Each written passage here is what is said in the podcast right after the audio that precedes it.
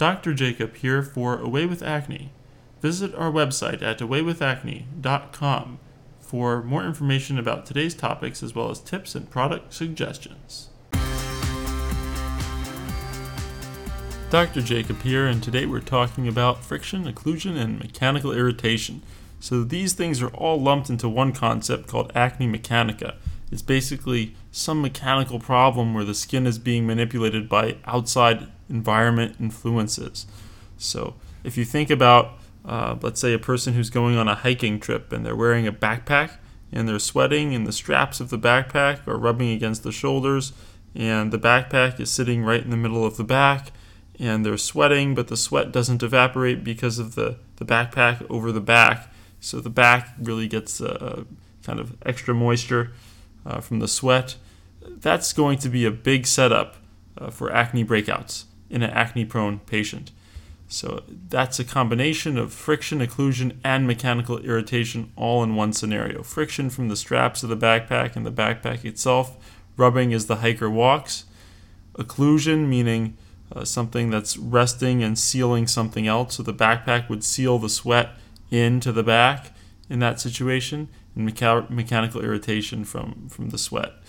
So that's all something that you can think about in many other situations. For example, the forehead. If a patient has a hat on and is sweating a lot and is rubbing, the hat rubs, or a visor rubs on the forehead. If you have uh, um, a helmet in a sports player, or um, uh, something that rubs against the chin for a face mask in a baseball uh, player.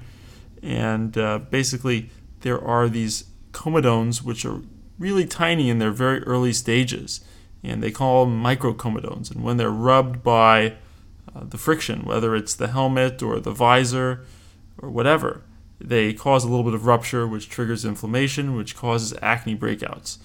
And so, without uh, removing the mechanical irritation, it can be nearly impossible to cure uh, this type of acne.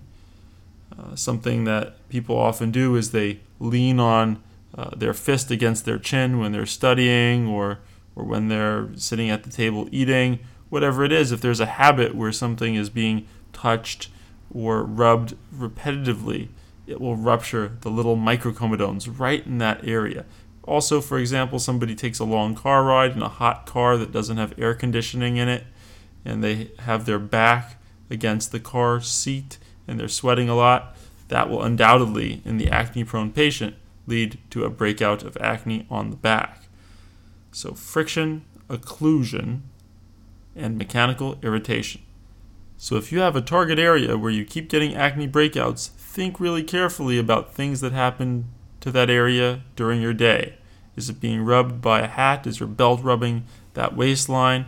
Are you sitting against a hot car where your back is breaking out? Just think about things carefully and you can often figure out these mysteries. Before we wrap up, I'd like to add one modern cause of friction and mechanical irritation. That's the ultrasonic brushes, which are uh, more popular nowadays. And if you don't use a very sensitive or soft brush head, specifically designed for people with sensitive skin or with acne, the ultrasonic brushes can rupture uh, the microcomedones, the uh, small clogged pores, and that rupture uh, releases the contents into the dermis, into the skin, causes the inflammation, and can trigger acne. So that's why I'm not a fan of these uh, ultrasonic brushes unless you're using the uh, real sensitive skin or acne prone skin attachment uh, and, and don't overdo it. So, ultrasonic brushes can cause acne mechanica. That does it for today. I'm Dr. Jacob. We'll see you next time. We hope you've enjoyed today's show. Visit our website at awaywithacne.com for tips and product suggestions, as well as more information about today's topic.